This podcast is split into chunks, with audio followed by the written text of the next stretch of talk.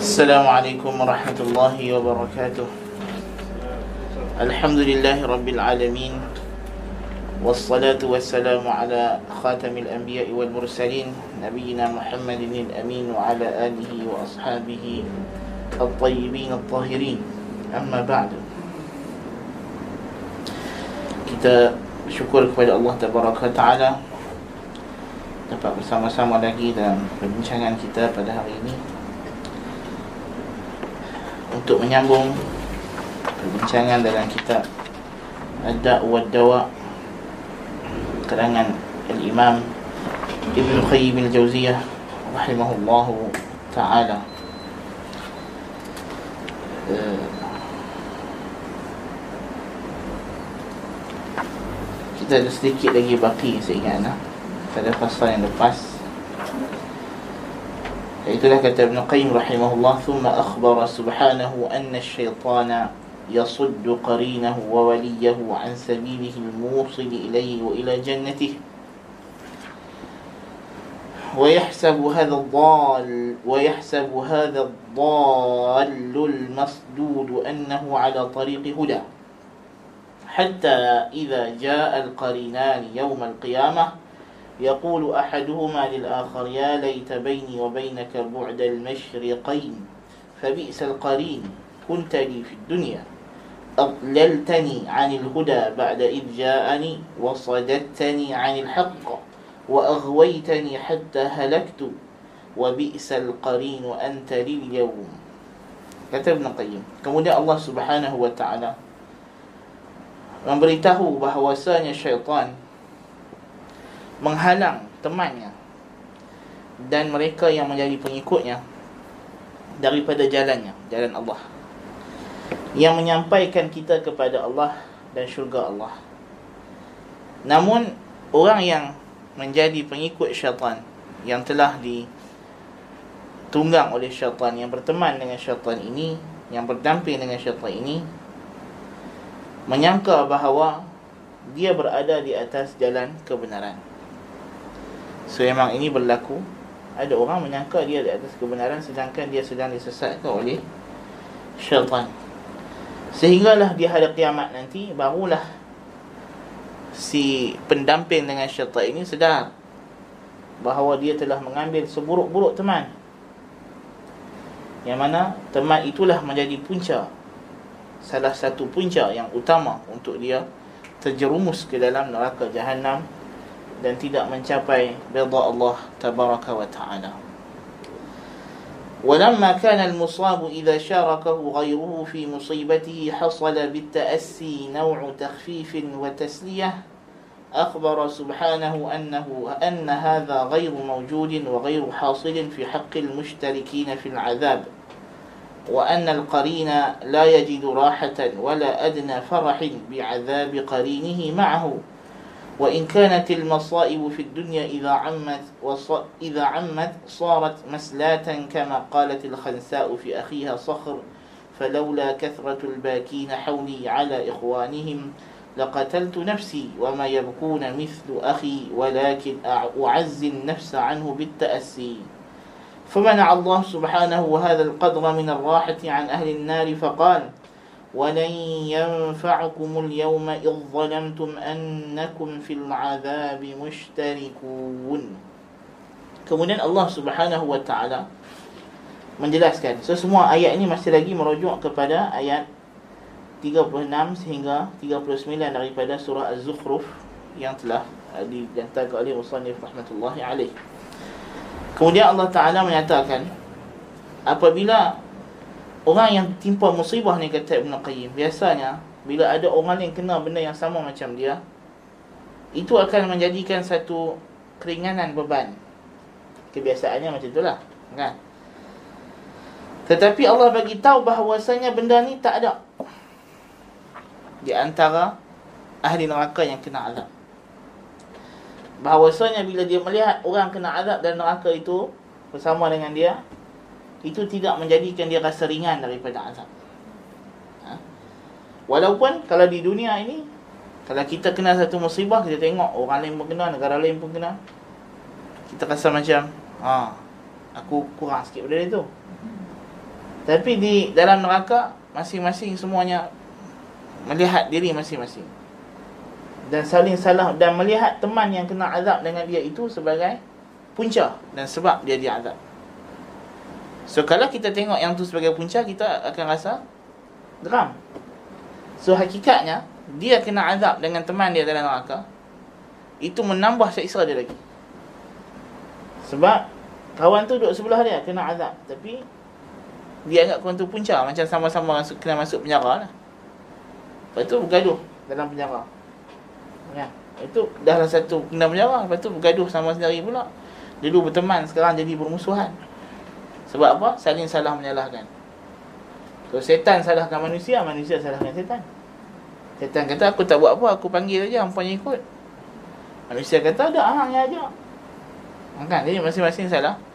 Salah menyalah. Kan? So bila dah daripada dulu teman, sekarang jadi musuh. Duduk sekali setempat. Sama-sama kena azab tapi perasaan tak puas hati pada teman tu duk ada. So menyebabkan Allah Taala kata Ibn Qayyim pada penutup ayat ke-39 surah Al-Zukhruf ni Allah kata walan yanfa'ukum al-yawma idh zalamtum annakum fil 'adzabi mushtarikun. Pada hari ini tidak ada manfaat lagi bagi kamu disebabkan kamu dulu menzalimi diri kamu sendiri dan kamu pada hari ini berada maksudnya kedudukan kamu bersama-sama dalam azab tidak ada manfaat tak dapat meringankan rasa beban bahkan menambah rasa beban. Naudzubillah min zalik so itulah penutup pembahasan pada ukubah atau kesan dosa yang seterusnya disebutkan musannif itulah bahawa dosa itu membutakan hati. Dan jika tidak membutakan hati pun dia akan melemahkan pandangannya. Kemudian dia berpindah kepada kesan dosa yang seterusnya. Dia kata faslun wa min uqubatiha annaha madadun al-insani yumiddu bihi aduwahu alayhi wa jayshun yuqawwihi bihi ala harbihi satu lagi sisi kita kena faham bila kita buat dosa apa yang sedang kita buat kita sebenarnya sedang membekalkan senjata bantuan kepada musuh kita untuk perang kita. Sebenarnya kita ni ada musuh syaitan. Ha? jiwa kita. Ha? Kerana kita ni sentiasa bermusuhan dengan diri kita, dengan jiwa kita. Yang mana jikalau kita boleh mengawal jiwa kita, ha, kita menang. Ha? Adapun kalau jiwa kita yang menawan dan mengawal kita, kita dikira kalah. So peperangan dalaman ini, internal war yang ada dalam diri kita ni sangat sangat dahsyat, sangat besar Dia benda yang kita tak boleh lepas. Sebab itu kata Ibn Qayyim, وَذَلِكَ إِنَّ أَنَّ اللَّهَ سُبْحَانَهُ إِبْتَلَى هَذَا الْإِنسَانَ بِعَدُوٍ لَا يُفَارِقُهُ ini disebabkan Allah Ta'ala menguji manusia Dengan satu musuh yang tidak lekang daripada dia Tarfata'in Walaupun sekedip mata Yanam wala yanamu anhu Dia tidak Tapi musuh dia tak tidak Daripada duk nak perkenal dia Wa yaghfal wala yaghf wa yaghful wa yaghful wala yaghfulu anhu. Dia lalai, terleka. Musuh dia tak leka. Yarahu huwa wa qabiluhu min haythu la yarah. Musuh dia boleh tengok dia. Dia tak ada tengok musuh dia. Yubdhal yabdhul wujuhdahu fi mu'adatihi fi kulli halin ولا يدع أمرا يكيد به يكيده به يقدر على إيصاله إليه إلا أوصله tidak ada usaha kemampuan ruang yang boleh dia gunakan untuk memperdayakan kita musuh ini akan guna dan akan buat dia tidak tidak orang kata apa uh, tidak uh, mensia-siakan walaupun sedikit peluang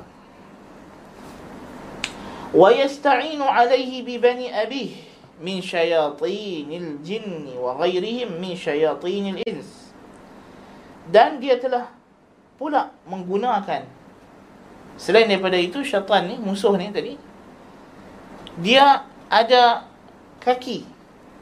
Kaki itu bukan daripada orang lain Daripada Jin dan manusia. Syaitan ni ada menggunakan jin dan manusia untuk berdayakan manusia juga. قد نصب له الحبائل. قلت له ما وبغاه الغوائل ومد حوله الأشراك ونصب له الفخاخ والشباك. وقال لعوانه دونكم عدوكم وعدو أبيكم لا يفوتنكم ولا يكن حظه. الجنة وحظكم النار. الجنة وحظكم النار. ويستعين عليه ببني أبيه. يعني دي شيطان memperdaya kita dengan tentera dia terdiri daripada geng dia daripada jin dan juga daripada tentera geng dia daripada hak manusia juga kata Ibn Qayyim. Dia telah meletakkan pelbagai perangkap jerangkap samar. Ha? dan dia kata kepada tentera dia tunggu musuh apa? Jangan sampai dia terlepas. Jangan sampai dia masuk syurga kita bakal masuk neraka. Ah, gitu.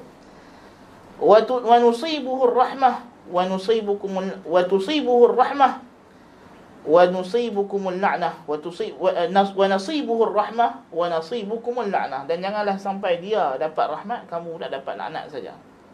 Ini jangan kalau kalau nak kena laknat biar kita sama-sama. Kalau nak kena masuk neraka kita sama-sama. وقد علمتم أن ما جرى علي وعليكم من الخزي واللعن والإبعاد من رحمة الله في فبسبب Fabisababihi wa min ajlihi. Syaitan kata kepada Geng dia daripada syaitan Ingatlah Pasal dia ni lah. Pasal manusia ni lah. Kita tempat kena laknat. Kena buang daripada rahmat Tuhan. Kan? Fabzulu wujuhdakum An yakunu syuraka'una. Buatlah segala usaha kamu Supaya dia jadi geng kita. Ha? Fi hadhihil baliyah. Dalam bala bencana yang kena ini. Idh qad fatana syirkatu salihihim fil jannah. Memandangkan kita dah tak boleh nak bersama dengan orang salih daripada kalangan manusia dalam syurga. Kita carilah mana-mana yang tak salih ni kita bawa masuk neraka.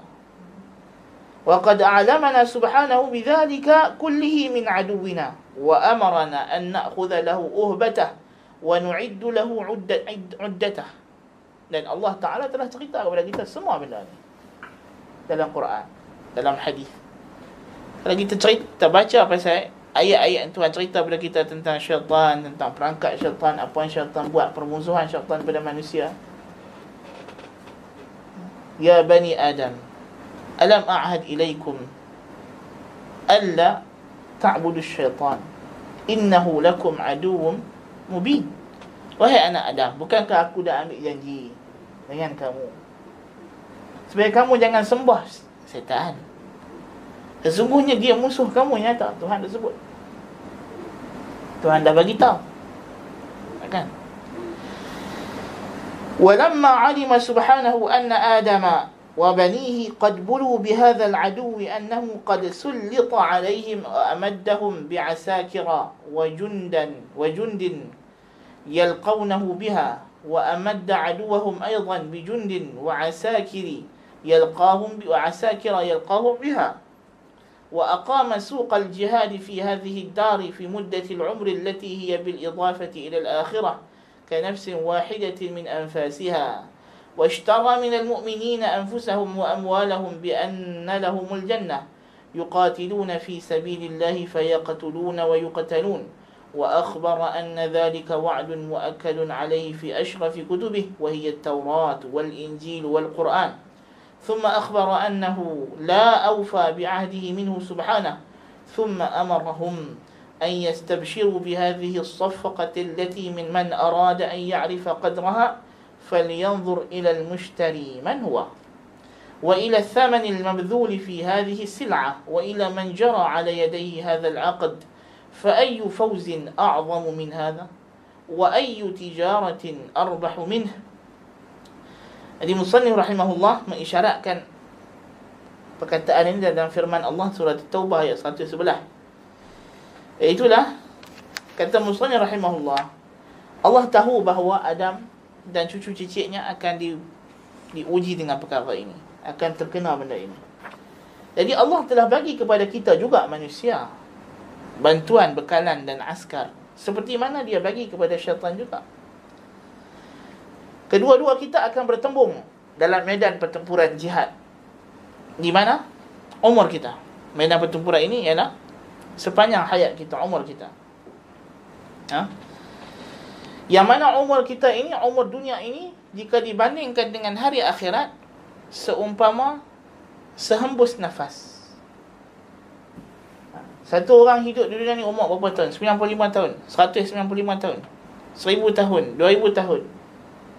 Kalau kita himpunkan semua umur manusia daripada umur umat Nabi, daripada Adam sampailah orang yang terakhir. Yang mati pada hari kiamat. Kita letak sebelah dengan tempoh panjangnya hari kiamat, maka seluruh umur dunia itu seperti sekali hembus nafas saja. Pasal apa? Umur akhirat infinity, tidak ada henti. Dunia ada mula dan ada habis. Akhirat bila dia dah mula dia tak habis. Ha, kan? Dan akhirat wujud bersamaan dengan dunia. Mendahului dunia. Eh, syurga dengan neraka dengan alam dunia mana mana jadi dulu? Syurga dengan neraka Tuhan cipta dulu. Ha, kan? Jadi akhirat dari segi wujud dia wujud lebih awal dan dia tak ada habis. Dunia tidak wujud, kemudian Tuhan wujudkan lepas itu. Ha, kan? Kemudian dia akan habis dengan kiamat. Adapun akhirat semenjak dia wujud sebelum dunia dia takkan takkan habis, takkan menyudah. Ada datang syubhat orang ahli falsafah dia kata alam ni alam ni qadim azali macam Tuhan. Dia kata tak. Kamu tak boleh tengok alam dari sudut keseluruhan macam itu. Tetapi Tuhan suruh tengok alam dari segi juz'iyat dia, partikel dia. Setiap benda dalam alam ni ada awal dan ada habis. Adapun kalau kamu tengok dari segi rentetan kejadian alam dari satu kejadian satu kejadian, memanglah alam ni nampak macam tak ada tak ada tak ada mula dan tak ada habis kerana itu berkaitan dengan perbuatan Tuhan. Tuhan dia tidak ada kita tak tahu bila masa mula Tuhan buat sebab Tuhan sejak dia ada dia bersifat dengan mencipta dan membuat. Kan? So kita tak boleh tahu bahkan memang tidak ada detik mula Tuhan mula mencipta. Tuhan ialah yang paling awal. Tetapi setiap satu partikel benda makhluk yang Tuhan cipta, maka dia ada mula. Ada permulaan daripada dia tak wujud. So itulah makhluk. Ha, bukan bukan kamu melihat kepada ciptaan dengan makna perbuatan Tuhan. Kerana perbuatan Tuhan tidak ada permulaan dan tidak ada penghabisan. Tuhan sentiasa mencipta fa'alun lima yurid. Ha, kan? Kesilapan golongan yang mengatakan alam yang qadim ialah sebab itulah. Sebab dia melihat kepada perbuatan Tuhan. Perbuatan Tuhan tidak ada permulaan masa dan tidak akan habis dengan masa. Tuhan sentiasa mencipta dan terus mencipta. Baik. Dan Allah Ta'ala memberitahu bahawa dia telah membeli daripada orang mukmin diri mereka dan harta mereka. Dengan bayarannya adalah syurga. Dengan apa kerja yang Tuhan nak kita buat ialah kita berperang jalan Allah. Sama ada kita dibunuh atau ter, atau membunuh. Dan dia memberitahu perkara itu, janji ini disebutkan dalam kitabnya yang paling mulia. Taurat, Injil dan Al-Quran. Tentulah Allah Ta'ala ada kitab lebih banyak daripada ini. Tapi yang Allah Ta'ala bagi tahu kepada kita empat. Taurat, Zabur, Injil dan Al-Quran. Daripada empat ini, tiga yang paling mulia. Sebab tiga daripada empat ini, dia mengandungi syariat dan hukum hakam. Zabur dia hanya kitab zikir. Nah, kitab, kitab orang bagian kitab, kitab himpunan azkar. So, kalau kita kata Taurat, Injil, Quran ni macam kitab tauhid, kitab fiqh yang terhimpun padanya uh, hukum hakam. Adapun Zabur macam kita azkar, macam kita Hisnul Muslim. Ha, terhimpun padanya zikir-zikir. Ha, doa-doa. Ada. Jadi Allah bagi tahu perkara ini dalam tiga kitabnya yang paling mulia yang diberikan kepada tiga rasul. Ulul azmi minar rusul. Itulah Taurat kepada Musa, Injil kepada Isa, Al-Quran kepada Muhammad sallallahu alaihi wasallam khalilullah. Dan kemudian Allah bagi tahu bahawa tidak ada yang lebih menyempurnakan perjanjian melainkan Allah. Siapa lagi kamu nak cari orang yang paling berpegang dengan janji? Tidak ada. Kalau nak cari orang yang pegang dengan janji, paling berpegang dengan tidak ada. Yang ada ialah Allah. Allah yang paling sempurna. Kemudian Allah memerintahkan mereka untuk bergembira dengan kontrak yang mereka buat ini. Kan?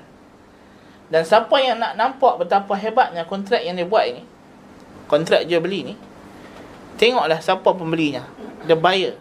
Who is the buyer? Allah. Ha, kan? Maka, adakah kejayaan yang lebih besar daripada yang kita dapat ini? Apakah lagi uh, uh, bisnes tijarah? Ha? Bisnes yang lebih besar selain daripada berbisnes dengan Allah Tabaraka wa Taala. Ya. Di mana Allah Taala berfirman dalam surah At-Taubah, إن الله اشترى من المؤمنين من المؤمنين أنفسهم وأموالهم بأن لهم الجنة.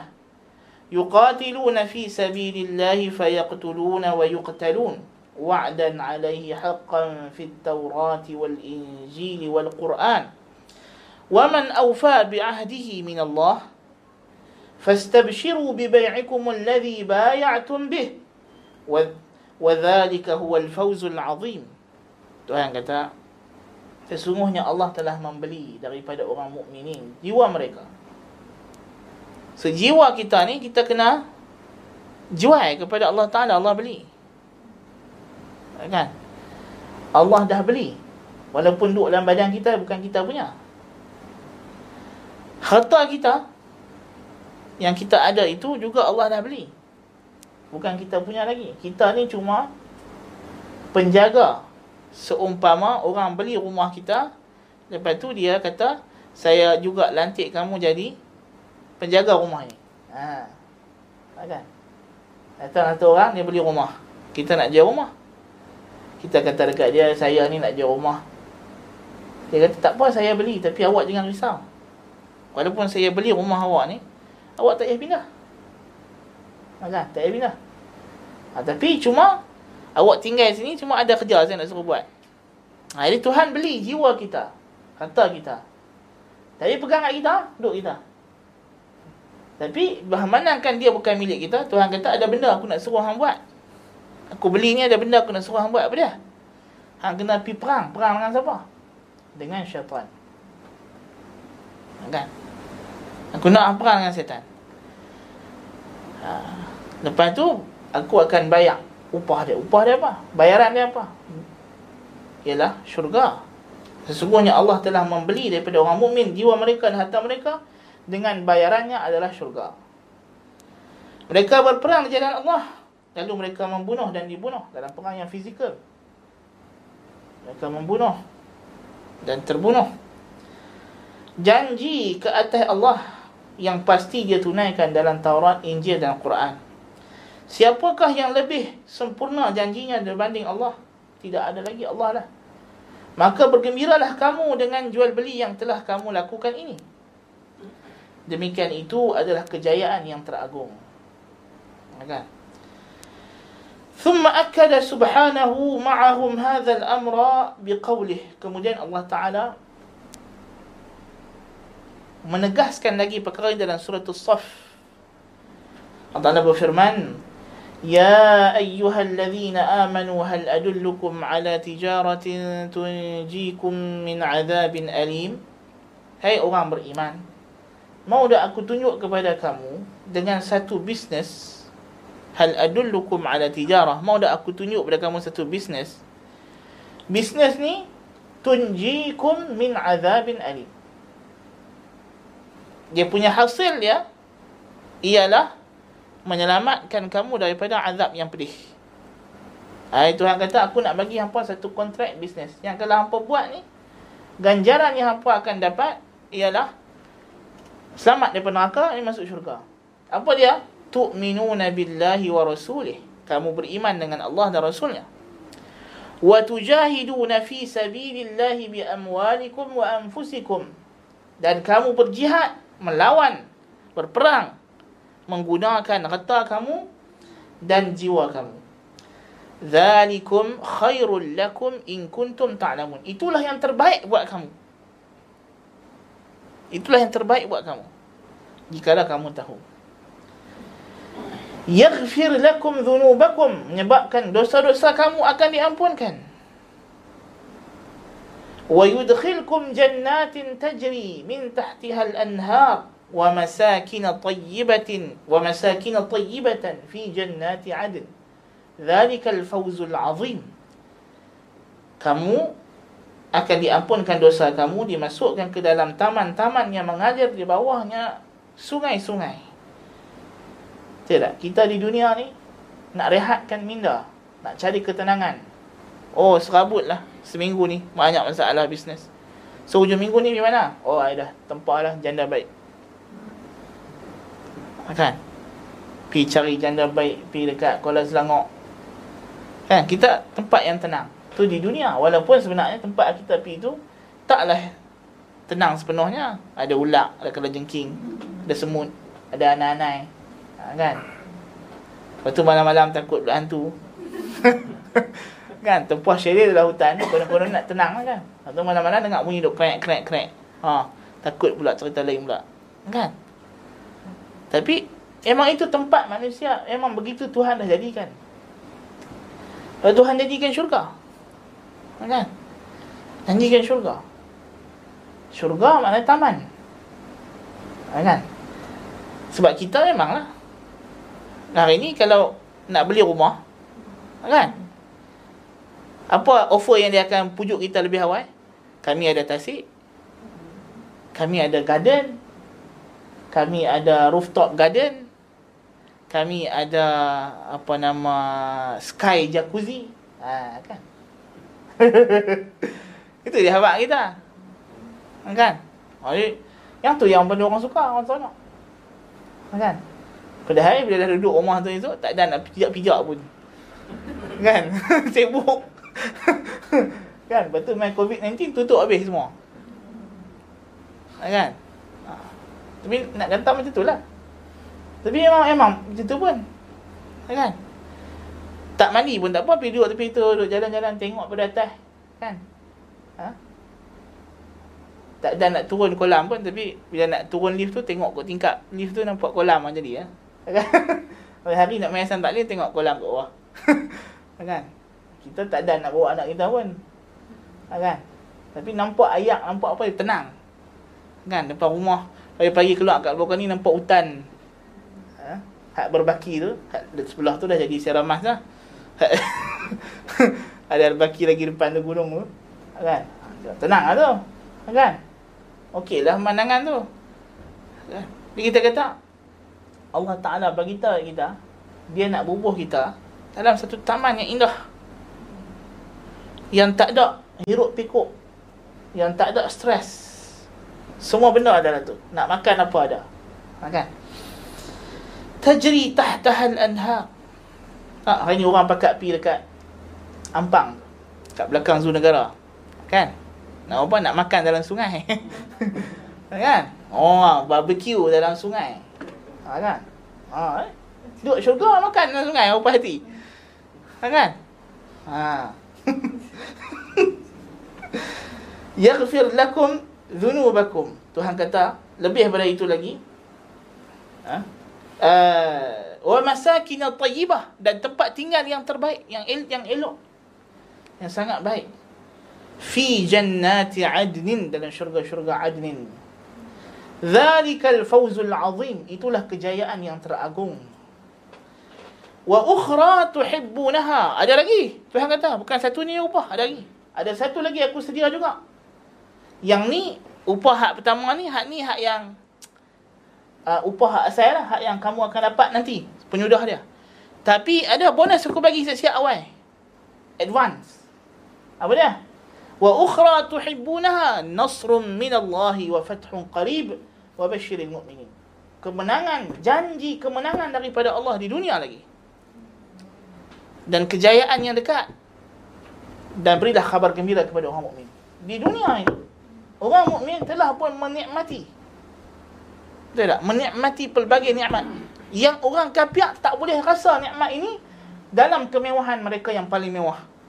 Tetapi orang mukmin menikmati nikmat tersebut dalam keadaan kesusahan mereka yang paling susah.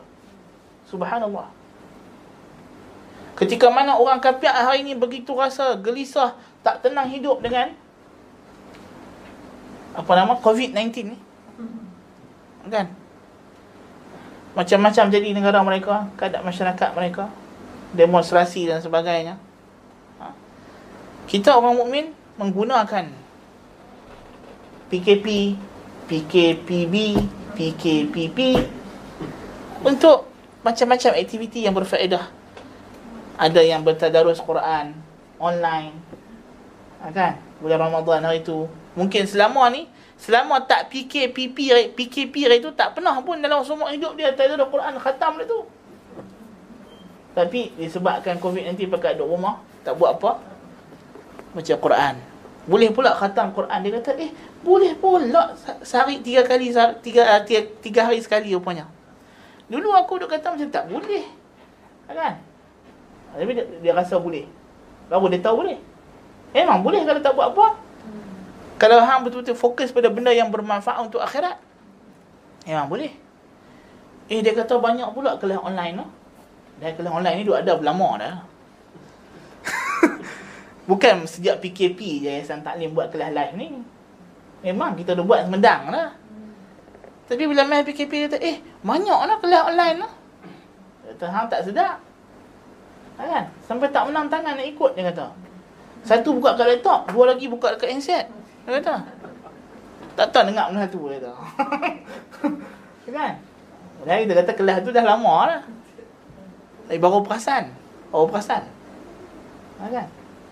Tapi tu nak habak kata. Orang mukmin hidup dalam keadaan bahagia. Ha, kan? Bahagia. Kalau pun dia kena penyakit, penyakit dia kafarah. Ha, kan?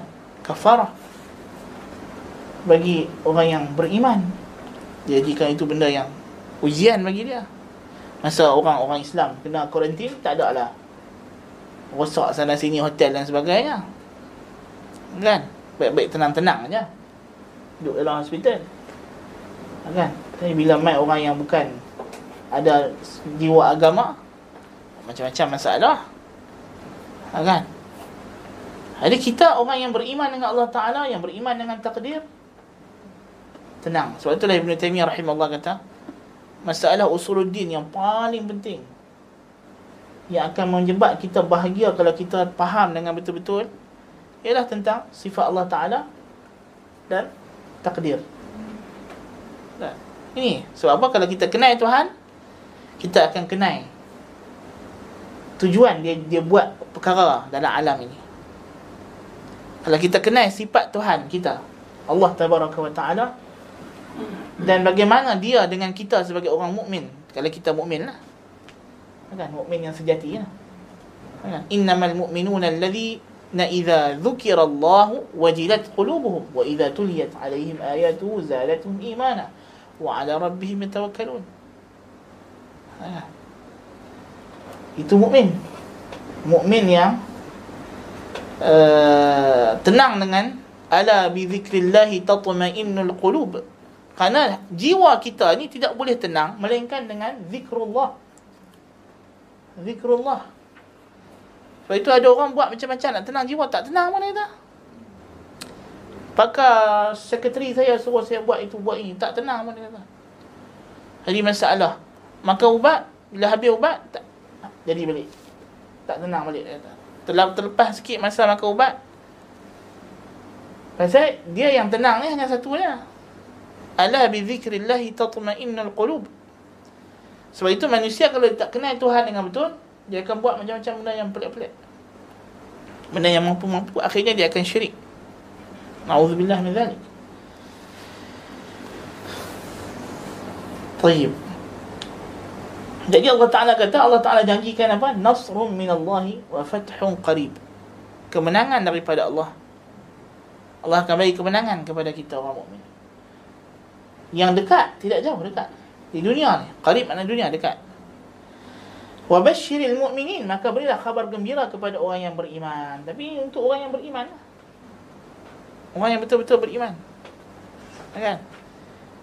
Kita tak perlu nak menggadaikan agama kita untuk mencapai kejayaan.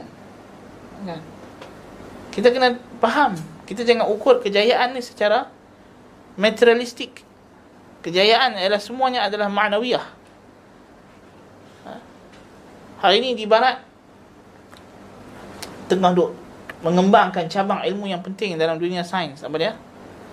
Dia panggil bioethics. Etika biologi. Apa dia ada bioethics?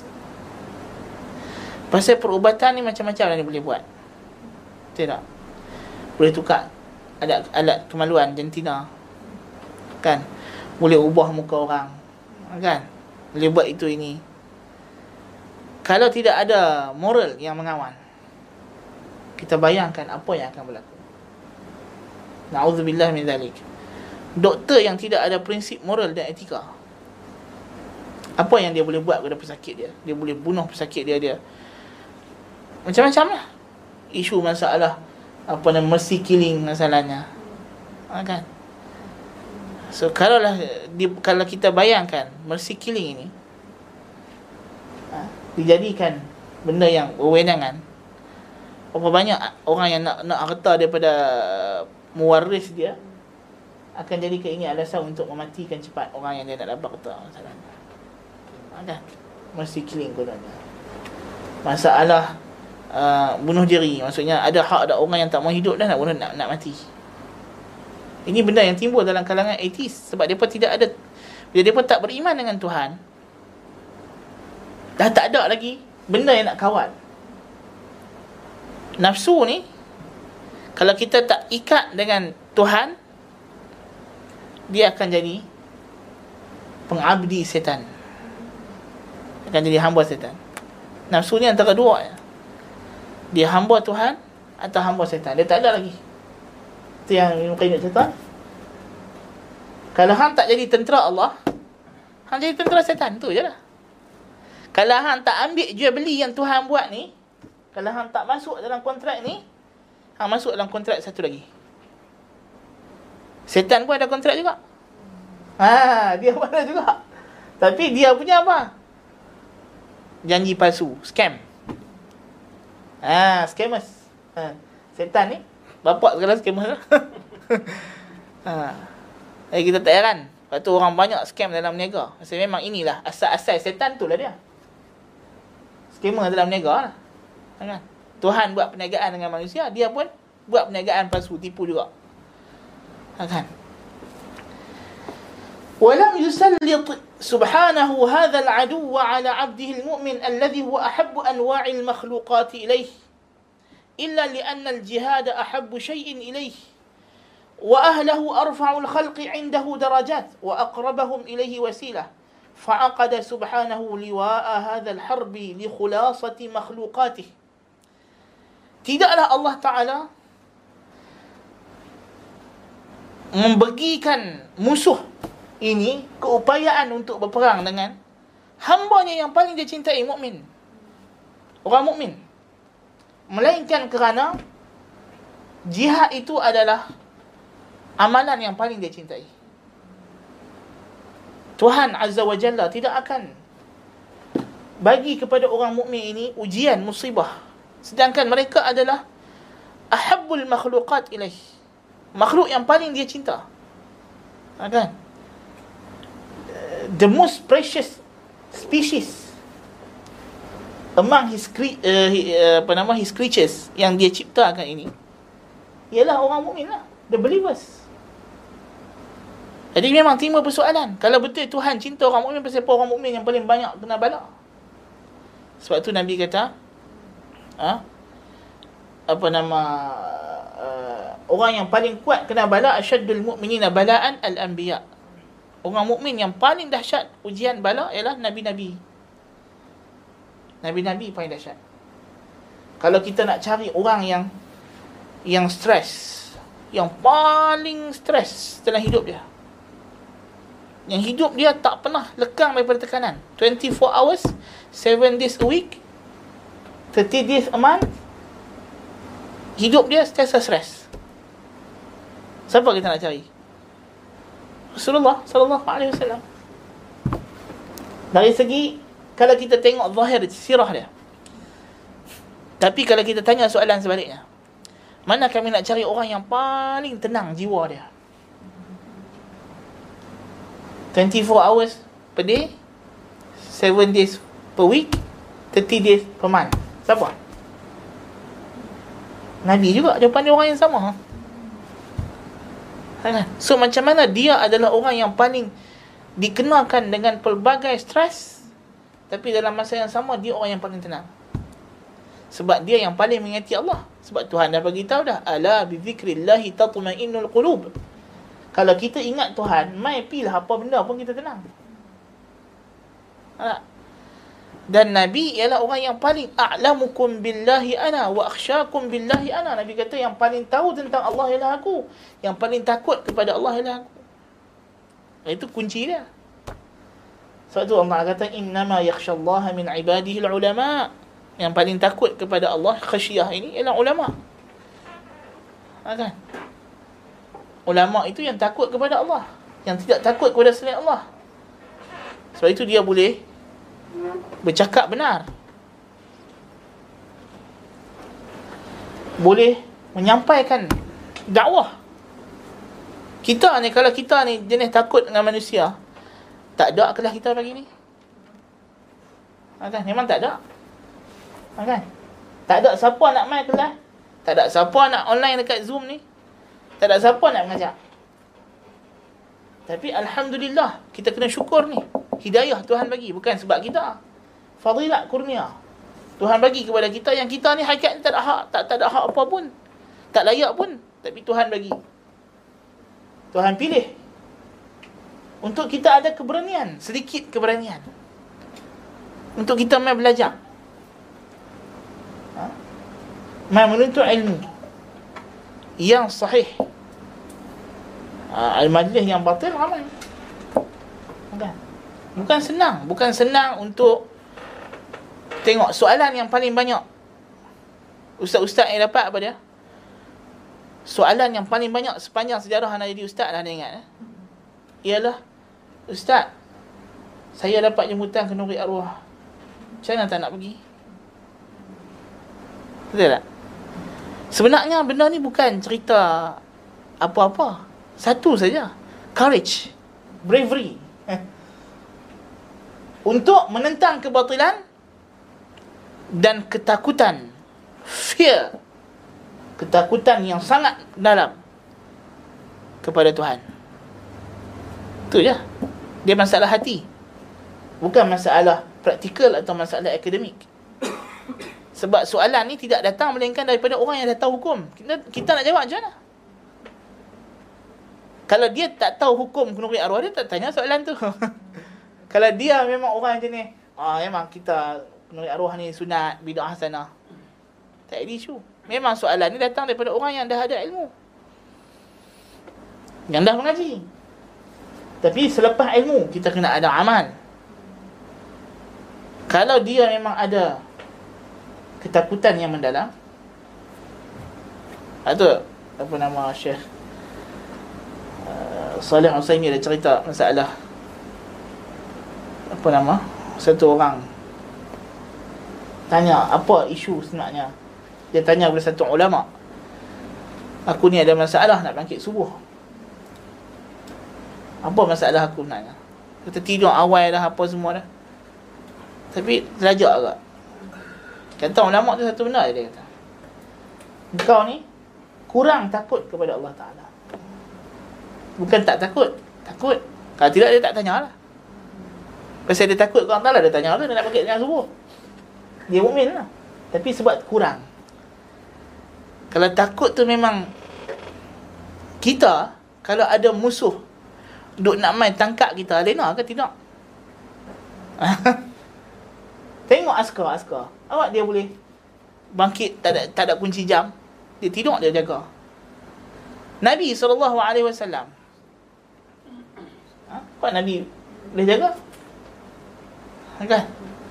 Pasal takut tu memang duk ada, duk menyelubungi jiwa.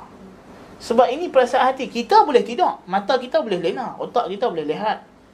Tangan kita semua boleh rehat. Tapi ingat lah, manusia, bila dia tidur, jantung ni jalan tau. Kalau jantung ni tak jalan, tu mampu nama Bukan tidur tu. Kan?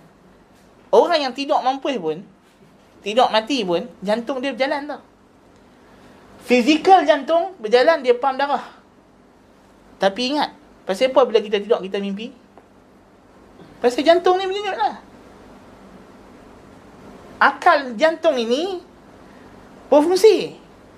Sebab tu Nabi kata, tanamu aynaya wala tanamu qalbi. Mata aku tidur tapi jantung aku tak tidur. Dan orang yang mukmin dia macam Nabi dia juga. Orang yang mukmin walaupun memanglah tak samalah ja, celiknya jantung Nabi dengan celiknya jantung wali. Tapi dia berkongsi benda tu asas Al-mu'minu taqi Jantung dia tak lena Jantung dia sentiasa Menerima instruction daripada Allah tabaraka wa ta'ala Memanglah orang mukmin ni Orang mukmin ni Kita nak jantung kita ni Haddathani qalbi ar-rabbi Memang itu kita nak Kita nak biarlah hati kita ni berbicara dengan Tuhan Sentiasa Tuhan hantar kepada jantung kita ini instruction-instruction yang baik. Sebab Nabi kata di jantung ni ada dua lamah, dua tumpuk. Lammatul lisyaitan wa lammatul lil malaikah.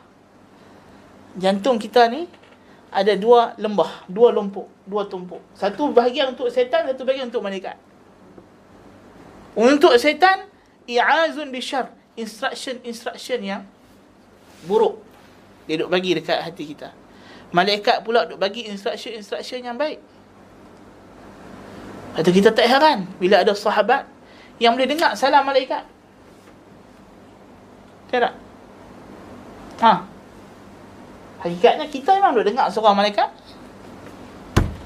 Ada. Apa yang orang sufi sebut itu, hakikatnya asasnya betul. Tapi tak betul bila dia nak jadi sebiji macam Nabi. Itu salah. Of course lah, Nabi lain. Nabi dapat syariat. Tu point kita. So, beza kita dengan Nabi tahu nak tentang syariat. Malaikat akan bisik kepada kita segala benda pandai hidup kita kecuali syariat.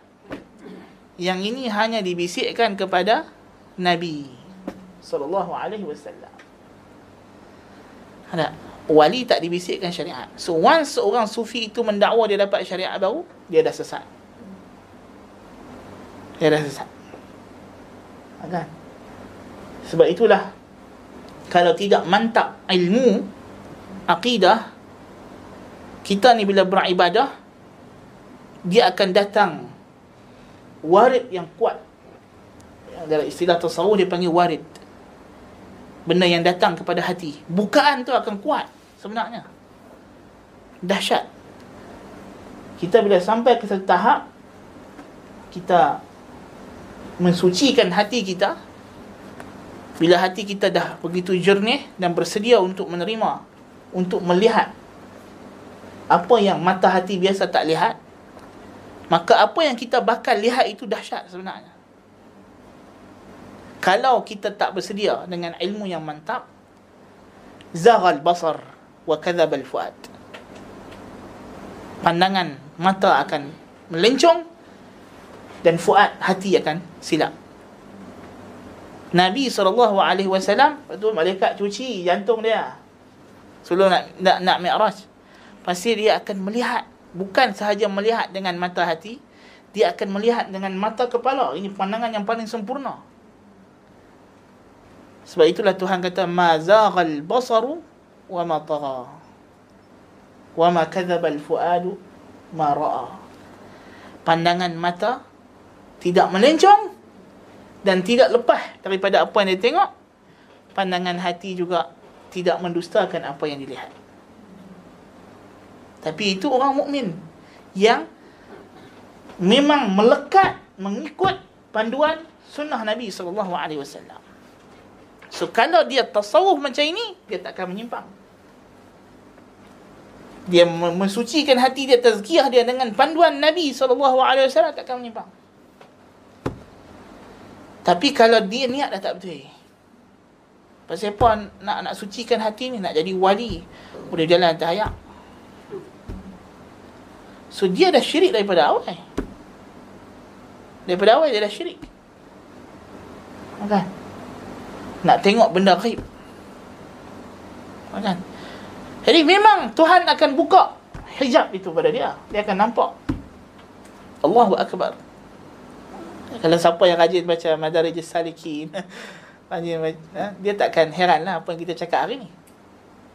Setengah orang orang Salafi takut nak baca Madarijus Salikin tak?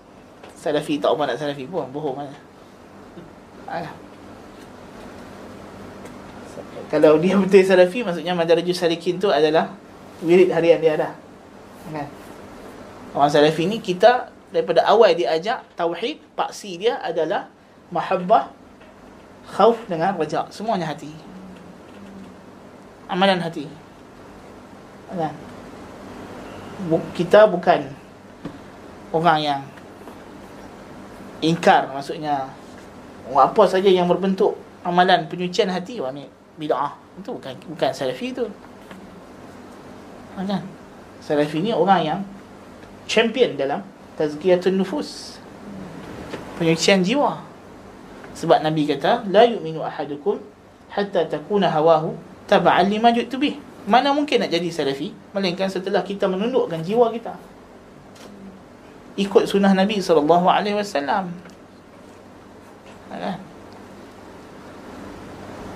So itu orang jadi salafi dia tak boleh jadi salafi kerana rasional sahaja atau emosi sahaja. Orang beragama ni ada dua. Ada orang dia nak beragama dengan rasional sahaja. Ini ahli kalam dengan falasifah. Dia nak beragama dengan akal dia saja. Dan ada orang dia nak beragama dengan emosi dia saja. Ini ahli tasawuf, sufi yang sesat. Sedangkan agama yang betul ialah beriringan logik akal dan emosi. Psikologi. Logik dan psikologi mesti beriringan. Dia tak boleh berpisah. Sebab itu Al-Quran datang khitab dia kedua-duanya khitab yang berbentuk syuuri dan juga akli. Di antara kesilapan logician, orang yang menyembah akal, ahli kalam, ahli falsafah. Bila mereka melihat Al-Quran ini, mukjizatnya ialah pada bahasa, tutur kata, mukjizat Al-Quran ialah pada fasahah balaghah dia. Mereka menyangka Al-Quran seperti syair Arab syair Arab balaghahnya ialah bila bila semakin tak masuk akal. Betul tak? Semakin seorang syair itu bohong dalam syair dia, makin banyak dia khayal benda yang tak logik, makin indah ayat-ayatnya akan keluar. Itu syair manusia. Sebab itu Tuhan kata Quran bukan syair. Tuhan nafikan Quran bukan syair. Ini dia bukan imajinasi, bukan khayalan. Ha, kan? Dan orang sufi pula melihat Al-Quran dalam Al-Quran ni pula ada benda-benda yang berbentuk rasional akal. Yang bagi mereka kalau kita duk meraihkan benda ni mereka melihat seperti rasionalnya penulisan kitab-kitab akademik manusia. Kitab akademik kalau kita baca pasal kita boring? Pasal dia tak meraihkan emosi kita. Cakap lepas straight to the point kan benda tu berat nak masuk. Tak? Boleh. Orang balik-balik kerja stres ambil buku apa fizik baca. Buat apa tu? Baca buku nak hilang stres. Ada, ada buat kerja tu. Kan? Balik-balik kerja, ambil fail kerja baca. Membaca kan menghilangkan stres. Dia kata, nak ambil fail-fail kerja baca. Tak boleh, tak boleh. Dia kena ambil apa? Novel. Kan? Walaupun cerita Harry Potter tu banyak dengan bunuh-bunuh-bunuh apa semua. Tapi dia khayalan. Kan? Kita tengok kartun. Apa nama? Dulu kami kecil-kecil dulu kartun. Apa tu? Ha, ayam yang panjang tengkok tu. Kan? Looney Tunes tu. Kan? Dia tu kena hempak dengan besi ke, dengan apa ke, tak nanti. So tengok walaupun kena hempak dengan besi, tak stres. kan? Tengok cerita hantu, cerita zombie, takut. Tapi tengok kalau tengok cerita kartun zombie dam. Tak stres. Kan? Juga ada. Nak mati. Dia khayalan, imaginasi. Jadi, orang sufi pula, orang yang melihat Quran dari sudut logik dan jiwa dia jiwa emosi. Dia kata apa ni? Gila. Atau Allah Ta'ala kata Muhammad bukan gila. Dia bukan syair, dia bukan majnun.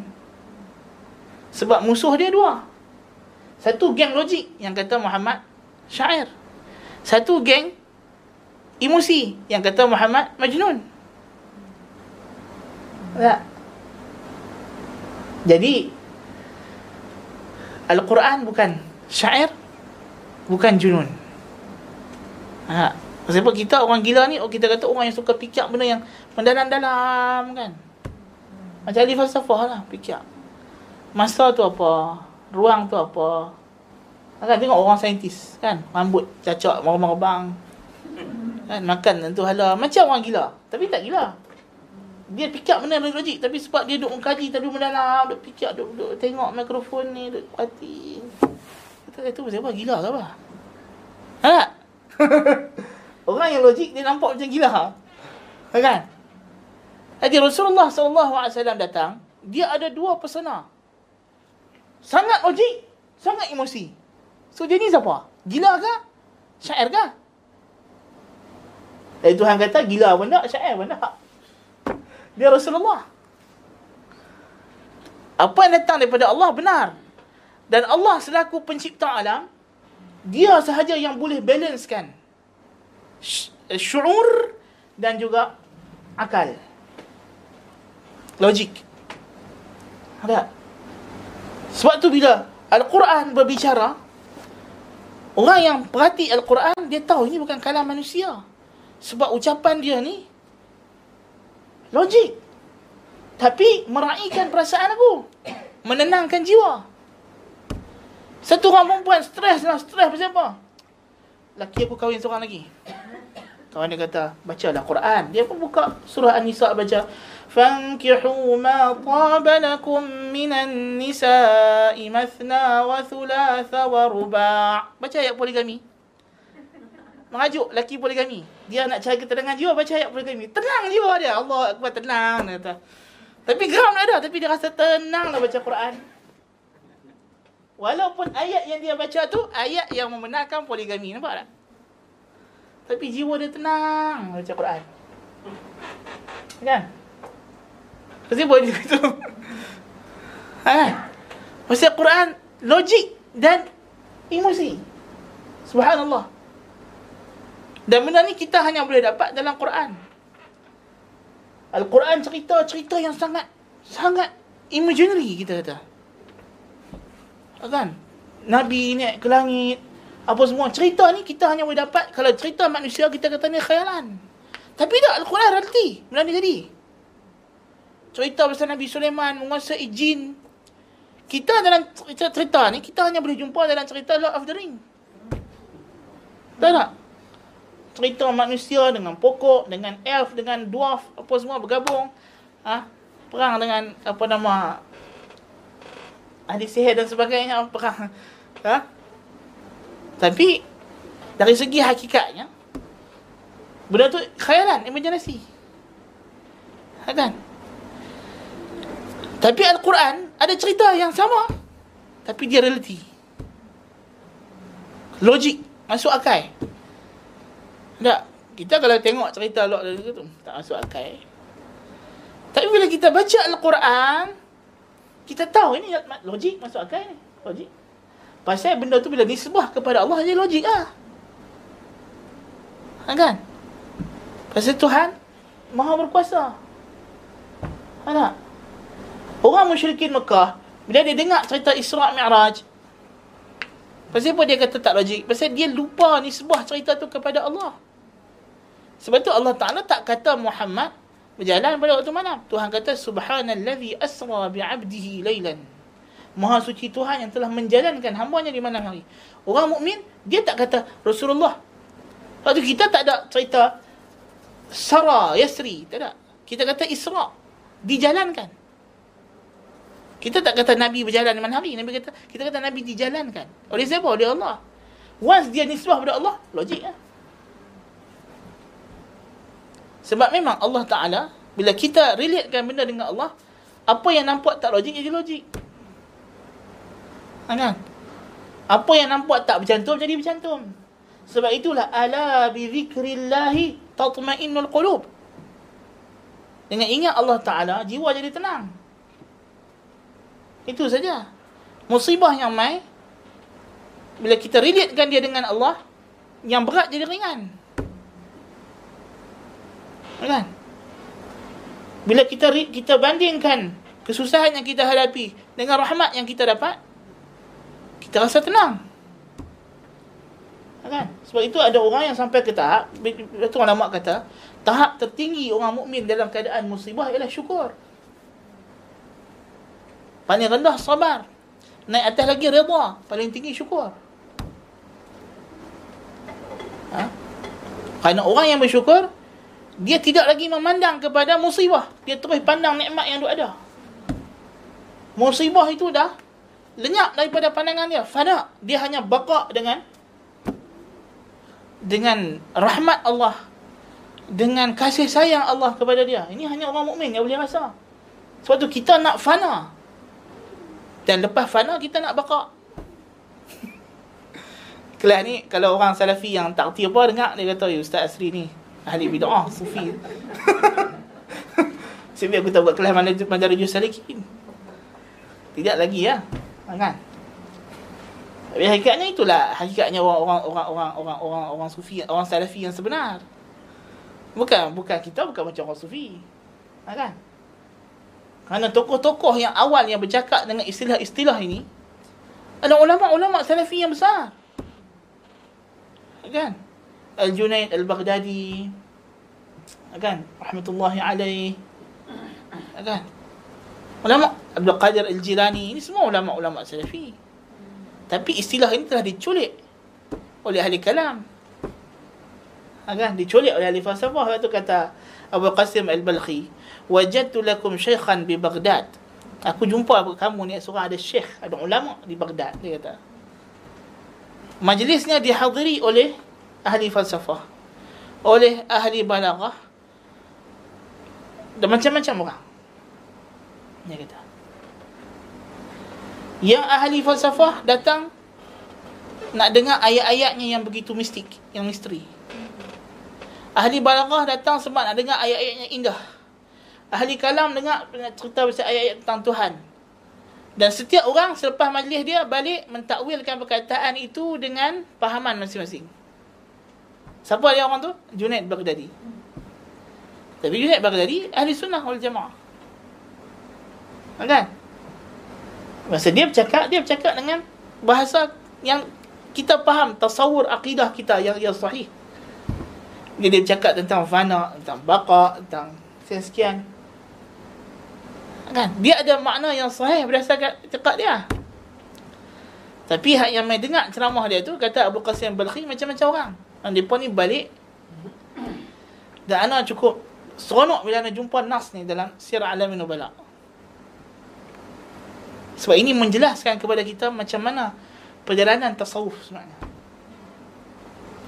yang asalnya dia adalah datang daripada ahli sunnah lepas tu dia boleh jadi rosak.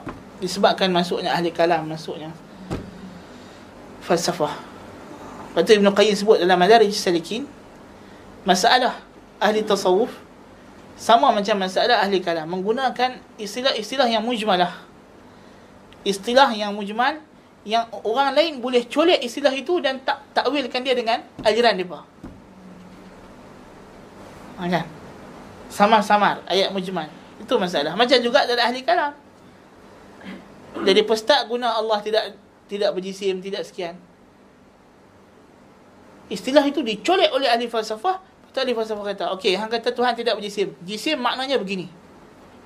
Ahli falsafah. Kan? Sebab tu kalau kita tengok Mu'tazilah yang awal, dia bukan ahli falsafah. Mu'tazilah ada dua peringkat Pre-philosophical period dengan post-philosophical period. Fasa sebelum mereka terjebak dengan falsafah, selepas terjebak dengan falsafah. Pada awalnya Mu'tazilah bukan ada terpengaruh falsafah sangat. Cuma dia pun menggunakan istilah-istilah yang mujmal. Yang sama-sama. Jisim dan sekian-sekian-sekian-sekian. Kemudian bila dia terjemahkan kutub-kutub ahli falsafah pada zaman Al-Ma'mun, kata Syaristani, فَطَالَعُوا كُتُبَ الْفَلَاسِفَةِ Maka dia buka kitab falsafah. Lalu dia pun nak faham bahasa dia pun dengan istilah falsafah. Tuhan tidak berjisim. Selesai lah masalah. Tak ada masalah. Kalau dia berpaham dengan bahasa Arab, okey lah.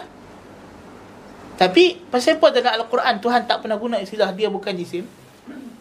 Kerana menafikan jisim daripada Allah, secara istilah bahasa Arab tak sempurna. Kerana pada istilah orang Arab, jisim hanya satu juzuk daripada makhluk. Iaitu badan manusia. Jisim ialah badan manusia kayu meja, komputer, ha, angin, cahaya, lampu, air, udara. Orang Arab tak panggil jisim. Kalau kita kata Allah bukan jisim, tak selesai masalah. Oh, Allah bukan macam badan manusia. So dia macam badan meja ke? Na'udzubillah min zalik. Allah macam udara ke? Na'udzubillah min zalik. Oh, kalau kamu kata Allah bukan jisim, so Allah tu ruh ke, spirit ke? So dia tak tak perfect. Yang perfect apa dia? Laisa kamithli syai. Benda apa pun tak sama dengan Tuhan. Itu baru betul. Itu baru betul. Nah. Tapi bila main kita ahli falsafah, jisim tu habsa. Dia kata al-jins, jinus. Ha, kan? Badan manusia, spesies, no, bawah ada lagi. Ha, kan? Dia terbalik. Jadi jadi jadi putak. Jadi jadi kod lain. Jadi dia buat pi faham bahasa Arab dengan bahasa Aristoteles. Sebab tu Imam Syafi'i kata, "Ma jahilan nas wa la ikhtalafu illa li tarkihim lisan al-arabi wa mailihim ila lisan Aristoteles." Tidaklah manusia itu jahil dan berpecah belah melainkan kerana mereka meninggalkan bahasa Arab dan beralih kepada bahasa Aristoteles Aristotle Nampak? Okay. So jadi istilah itu masalah. So dia pun mula start faham jisim maknanya macam ni. Sebab tu Mu'tazilah yang sebelum fasa filosofi dia ingkar sifat tertentu saja. Tapi dia terima Allah cahaya, Allah ada ilmu salahnya. Sebab tu Imam Syafi'i kata khasimul qadariyata bil ilm fa in aqarru faqad khusimu wa in ankaru faqad kafaru. Berdebatlah kamu dengan qadariyah, dengan ilmu Allah. Kalau mereka ikrar Allah ada ilmu, selesai. Maka adalah takdir. Kalau dia berkata Allah tak ada ilmu, dia pakai pihak. Ha, kan? Tengok masa Al-Ma'mun. Bila berlaku debat antara Abdul Aziz Al-Kinani dengan uh, Bishr Al-Marisi. Bishr kata, Ya Amir Al-Mu'minin, indi kalam kathir. Kathirah, dia kata. Aku ada banyak hujah aku nak cakap.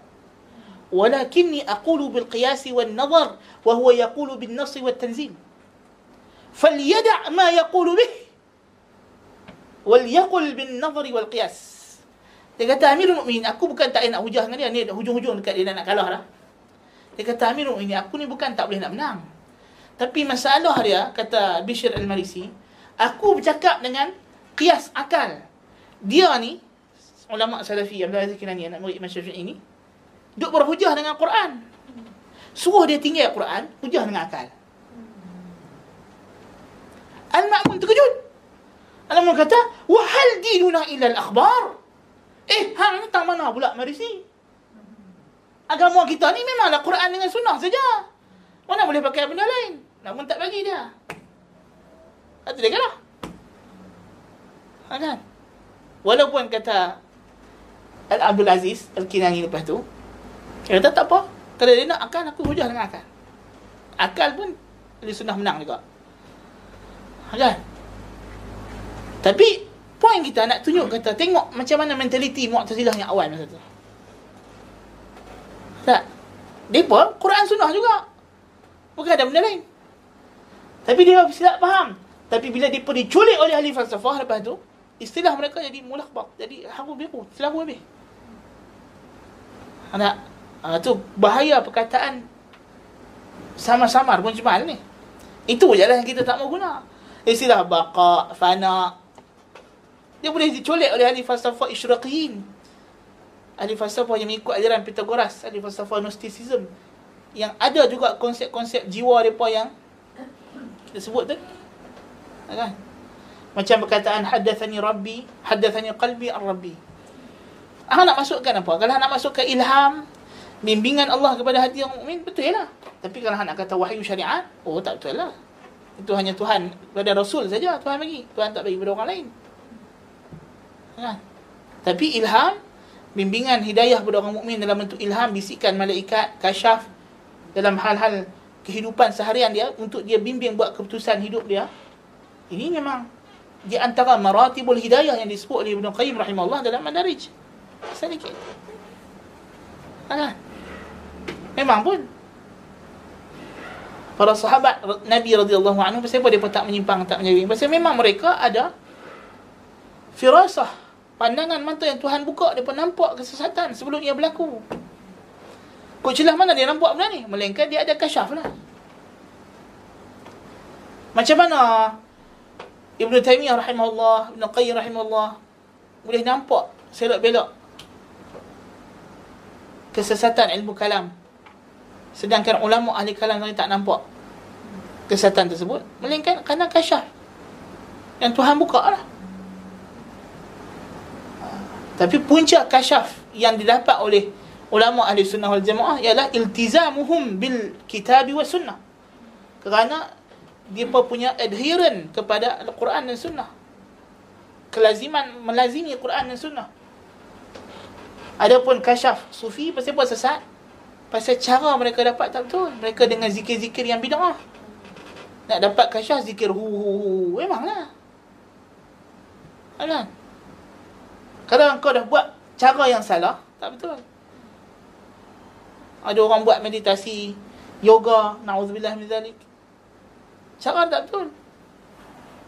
Kan? Tuhan suruh berzikir. Memang dia akan dapat kasyaf juga. Tapi kasyaf syaitani lah.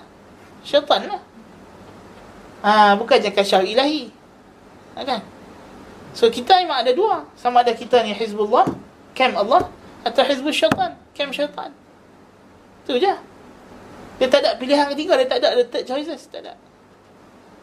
Dia sama ada kamu dengan Allah, atau kamu musuh Allah tu je kita tak boleh pilih salah satu uh, uh, pilihan ketiga aku nak duduk tengah-tengah PN pun tak mau PH pun tak mau so, parti politik tak ada masalah kita ada many choices tak ada isu kan orang tak boleh kata dekat kita hang sokong PH tak aku tak benci PH oh hang ni apa ni tali barut apa nama dia panggil apa Macai, macai IPN lah. Dia tak boleh tuduh kita macam tu. Atas apa alasan hang kata aku ni macam IPN? Oh, pasal dah hang tak sokong PH? Oh, tak boleh. Pasal kalau aku tak sok aku tak sokong PH, PN is not the only choices.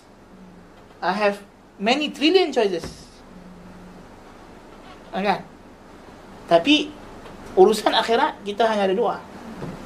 Allah atau setan. Itu je lah. Ha, kalau you tak jadi, you tak sign kontrak dengan Allah, You sign kontrak dengan setan. Sebab Tuhan hantar kita ke dunia dengan kontrak. Ah, dengan kontrak. Semua kita pada asalnya memang dah sign kontrak dengan Allah Taala. Alastu bi rabbikum? Qalu bala syahidna. Semua Tuhan tanya kita, bukankah aku ni tuan kamu? Bukankah aku ni tuan hampa semua? Rabbukum? Alastu bi rabbikum? Bukankah aku ni tuan, pemilik hampa yang hampa kena dengar cakap aku?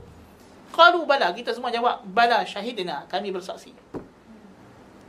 Ah, tapi bila kita mai ke dunia, ada skamer mai. Siapa skamer ni? Setan lah.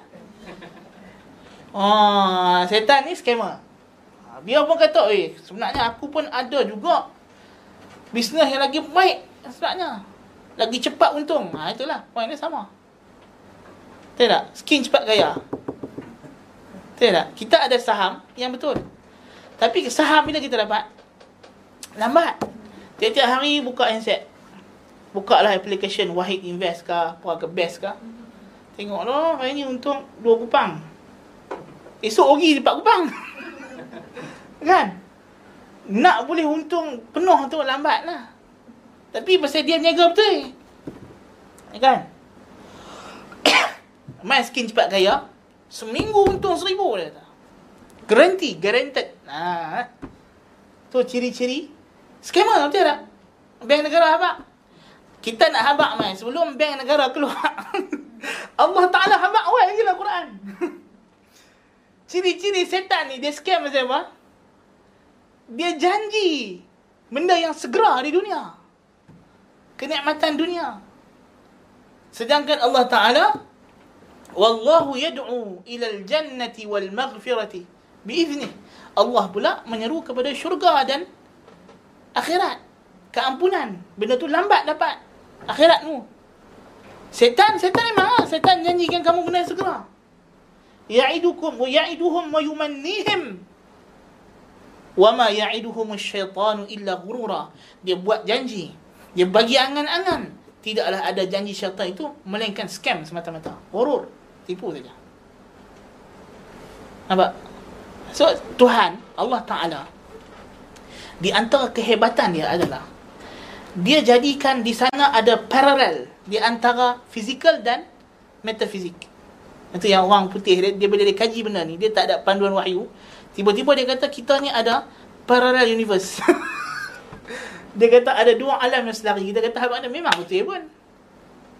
Kita ada alam musyahadah dengan alam ghaib dan Tuhan jadikan apa yang fizikal itu dia adalah bayangan atau simbol kepada metafizik.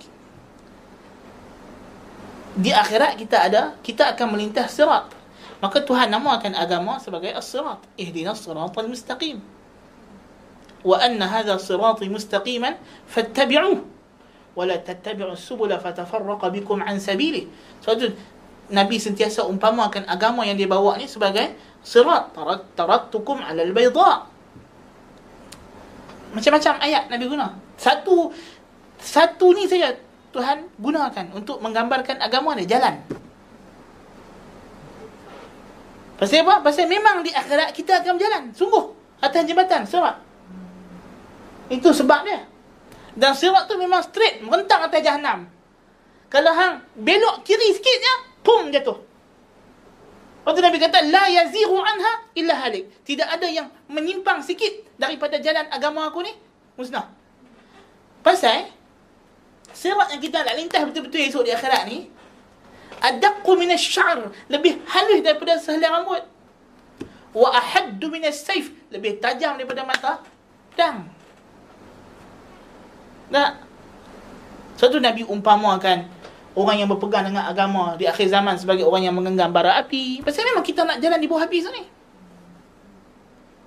Oh, tu yang datang. Geng-geng bongok tu kan. Depa nak cari ketenangan jiwa, nak kita nak keluarkan spirit spiritual dalaman. Kita berjalan atas bara api. Dah, abang kata esok bukan masa lagi jalan atas bara api. Hang jangan jangan tergesa-gesa sangat. Hang jalan atas bara api lah esok, hang tak boleh pijak api betul tu. Esok bukan nak jalan atas bara api. Nak berjalan di, di, di atas jurang api. Yang untuk mendulang-dulang api dia. Ha.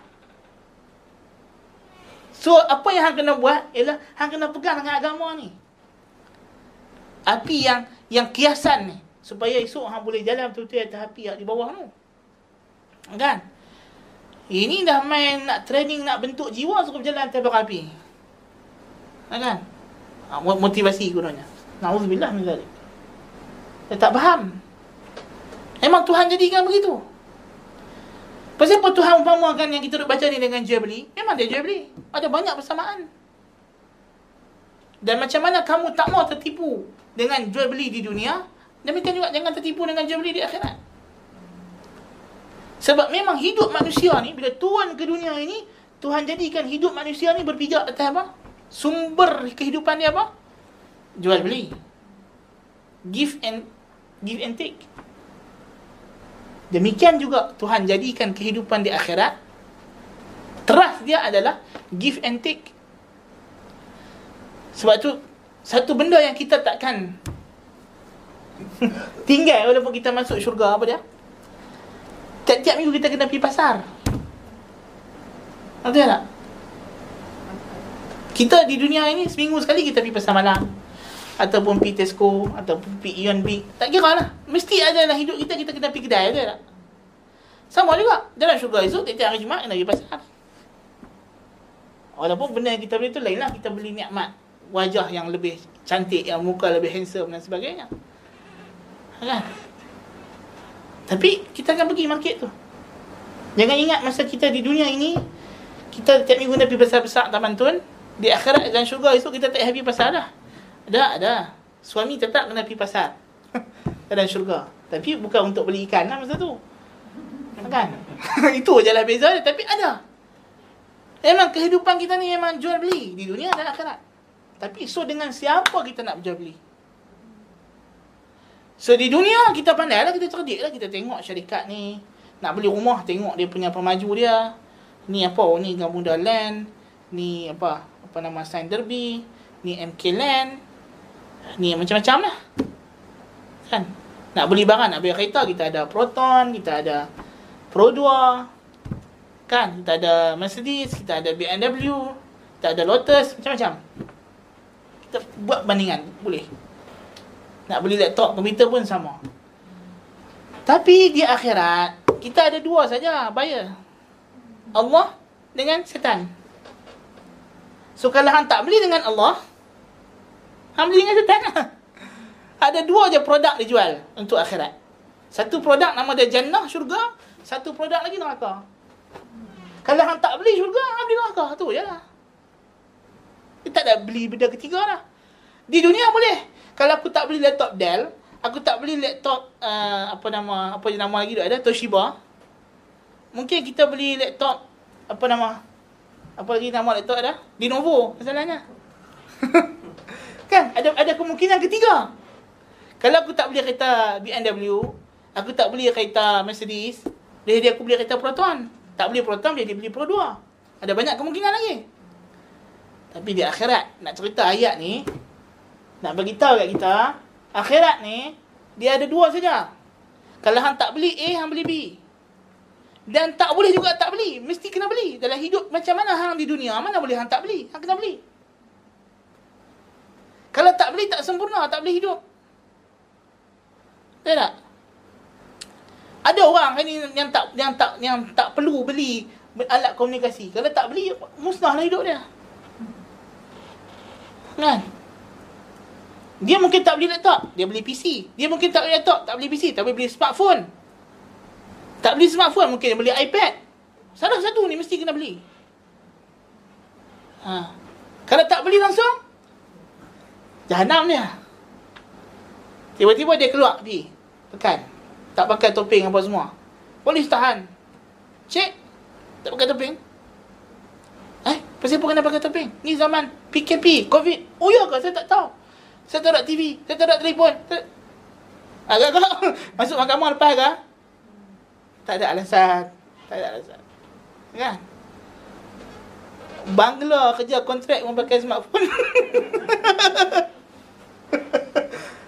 kan? Takkanlah. Tak masuk akal. Tak masuk akal. Kan? Habis-habis teruk TV maklumat anda dapat. TV tak mana tak ada TV. Ya kan? Tapi tak tak boleh tak bagi alasan tak boleh. Ha kan? Benda tu dah ada teknologi. So samalah di akhirat nanti. Kalau satu orang tu kata, "Ya Allah, mana saya tahu?"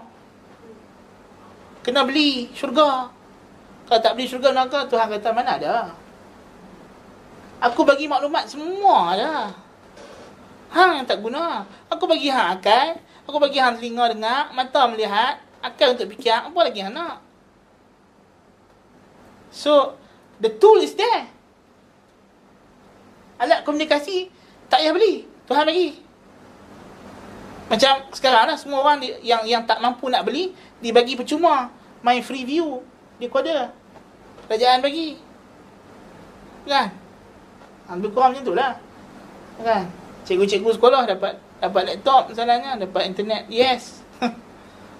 masalahnya. Kan? So kalau tak ada, dapat free. Ada wifi community, ada pusat wifi community. Diberi. So kalau hang tak boleh beli, hang diberi benda tu. So Tuhan bagi. Kan? So apa lagi alasan? Sebab tu hujah tak nak tegak. Tak ada siapa nak boleh hujah. Depan Allah Ta'ala nanti kata, aku tak tahu. Ya Allah. Aku tak dengar. Tak boleh. Tak boleh. Kecuali, hang pekak, tuli, bisu dan gila tak ada akal. Arba'atun yudluna ala Allah bil hujjah. Empat golongan yang Allah bagi berhujjah. Orang nyanyuk, orang gila, budak kecil yang mati sebelum balik dan orang yang mati sebelum sampai Rasul. Tu saja. Lain tak ada. Lain semua hujah tegak dah. Tak, kita jangan duk kata hujah tak tegak lagi. Tak, mana boleh. Sebab tu kata Al-Mu'allini rahimahullah. Uh, hujah memang Allah Ta'ala jadikan sunnatullah dalam alam ni uh, hujah tidaklah terang sepenuhnya. Dan syubahat juga bukanlah ghalibah, bukanlah mengalahkan. Tidak. Dia balance dia sentiasa ada pertarungan di antara uh, al-haq dengan syubhah. Kan? Tetapi dia ada satu juzuk kebenaran yang Tuhan tak jadikan syubhah boleh sampai pada dia. Apa dia? Kebenaran yang membimbing kita untuk sampai kepada asas tauhid. Yang ni tak ada siapa boleh ingkar. Yang ni tak ada syubhat. Sebab tu kaedah kalau kita belajar tauhid uluhiyah, syubhat dalam tauhid tidak menjadi uzur. Sebab dia syubhat dhaifah jiddan. Dhailah bukan dhaifah, dhailah. Syubhat yang sangat tak ada apa, tak ada kesan. Ha, kan? Dia hanya macam debu-debu yang melekat di tempat kasut ketika kita berjalan, dia tak ada isu. Ha, kan? Adapun syubhat dalam tauhid asma sifat apa semua itu syubhat yang kuat memang Tuhan jadikan begitu supaya sentiasa ada pertarungan di antara hak dengan batil sebab memang itu Tuhan jadikan alam ini begitu. Yuqatiluna fi sabilillahi fayaqtuluna wa yuqtalun. Itu tujuannya Tuhan marah. Kan? Walidzalika khalaqahum. Demikian itulah tujuan Tuhan jadikan mereka untuk mereka berbeza pendapat bercanggah antara tauhid dengan syirik antara iman dengan kufur antara taat dengan maksiat memang alam ni Tuhan jadikan begitu. Sebab itu semua orang yang mengkaji filosofi of historia filosofia di historia ha, semua yang mengaji falsafah history bersetuju bahawa penggerak kepada sejarah maksudnya pergerakan manusia ini the the main factor dia adalah pertarungan percanggahan dua pihak cuma depa berbeza pada menentukan apa yang bercanggah itu ha macam kalmat dia kata ekonomi di antara pemilik dengan pekerja so inilah yang dua bercanggah lalu inilah yang membentuk sejarah manusia ha Agustinus kata antara setan dengan Tuhan. Dari satu sudut dia betul lah tu. Tapi bila dia Kristian cerita pasal Jesus Christ apa semua tu bukan lah. Kan? Ha. Datang satu lagi uh, uh, sejarah yang lain pula kata pertarungan di antara bagaimana antara alam dan manusia. So ada bencana alam, ada rintangan alam. So macam mana manusia nak menghadapi benda tersebut? Ha, itulah yang bentuk sejarah. Dia kata. So kita kata betul dari segi pertarungan. Dari pertarungan tu antara al-haq wal batil. Itu yang membentuk sejarah manusia. Ha, kan? Pertarungan di antara hak dengan batil. So ini mesti berlaku. Tapi yang hak untuk kita sampai kepada asas tauhid, mengenal Allah tidak ada sebab dia fitriyah, daruriyah. Tak perlu dicari, dia ada dalam diri kita. Suatu Tuhan yang Ibn Qayyim sebut tadi, Tuhan bekalkan kepada kita tentera. Per, tools, persiapan, instrumen untuk kita berperang ada. Tuhan turunkan wahyu, Tuhan hantar rasul, Tuhan bagi akal, pandangan mata, penerangan telinga untuk kita berfikir. Instrumen ini kalau kita guna dengan baik-baik, insya-Allah kita akan berjaya dalam pertempuran.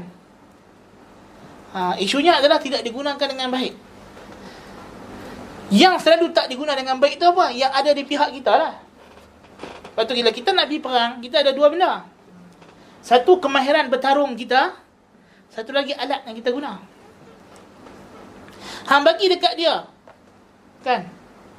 Alat senjata tercanggih yang terkini. Tapi kalau dia nak pegang pun tak erti. Hang bagi dekat dia baju besi. Hang bagi dekat dia pedang yang sangat tajam tapi dia tak erti main pedang. Ataupun badan dia lembik, tak nak tunggu orang pun. Rimbut tak rasa pun. Kan?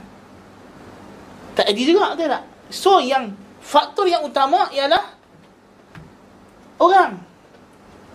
Kita. So, apa yang ada pada kita? Akal kita, pendengaran kita, telinga, mata kita.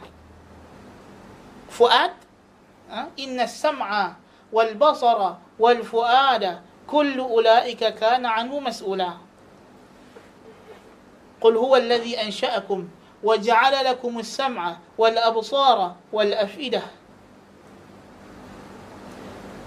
tapi apa yang Tuhan kata sedikit yang bersyukur apa maksud sikit yang guna tiga benda ni Hey, kalau dia guna tiga benda ni untuk melihat kebenaran, kebenaran jelas. Dia ada. Nyata, wadihah, bayinah. Tapi pasal apa dia tak nampak? Pasal mata dia rabun.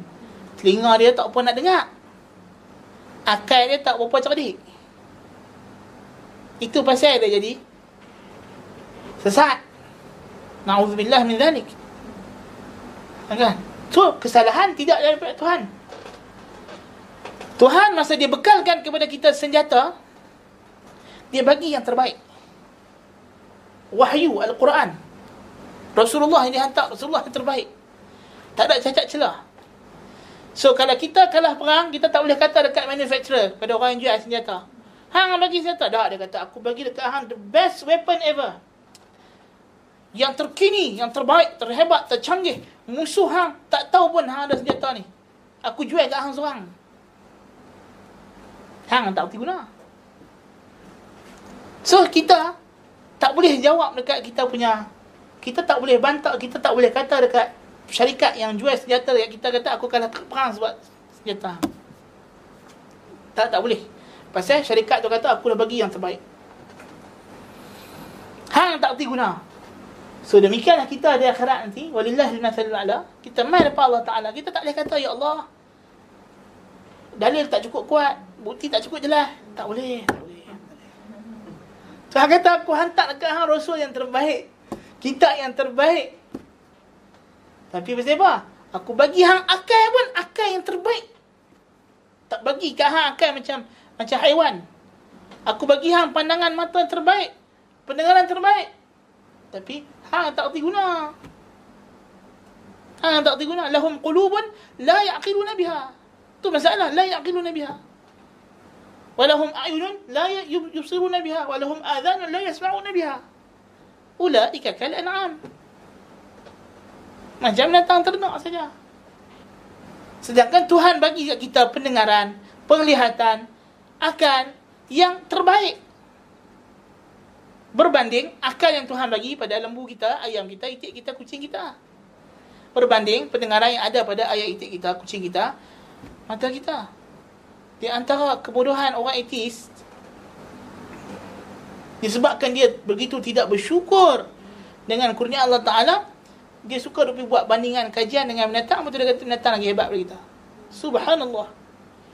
Kita pun tengoklah Discovery Channel, dia kata, oh, tengok kehebatan Citah ni boleh berlari oh, laju. So lebih pantas daripada manusia dia kata. Padahal citah apa ekor dah mati kena tembak. kan? Hebat dia berlari lah kali peluru manusia tembus badan dia. Ha, kan? Oh cerita lah pasal apa nama bison. Oh, gini gini gini gini kan. Hebat. Hmm. Apa banyak dah kena sembelih hebat dia. Dengan manusia. Kan? Oh, serigala begini-begini hebat. Kita habaq dia, nu orang Eskimo, serigala tu buat dia punya kereta. kan? Ha, tak boleh cerita lah. Serigala hebat, rimau hebat. Oh, rimau begini hebat-hebat lah kali. Kalau rimau nak pupus. Dan kalau dia hebat, pasti dia pupus.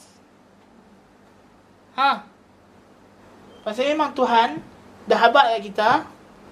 Walaqad khalaqnal insana fi ahsani taqwim. So janganlah petikai benda ni. Ha, kan? Tapi orang etis nak masukkan dalam minda kita kata kita dengan binatang sama, bahkan binatang lagi hebat dari kita. Dia buat cerita Planet Apes. Ha, kan? Dia buat cerita iRobot. Buat itu macam-macam. Padahal dia pun cuba nak bagi satu buat cerita Star Wars.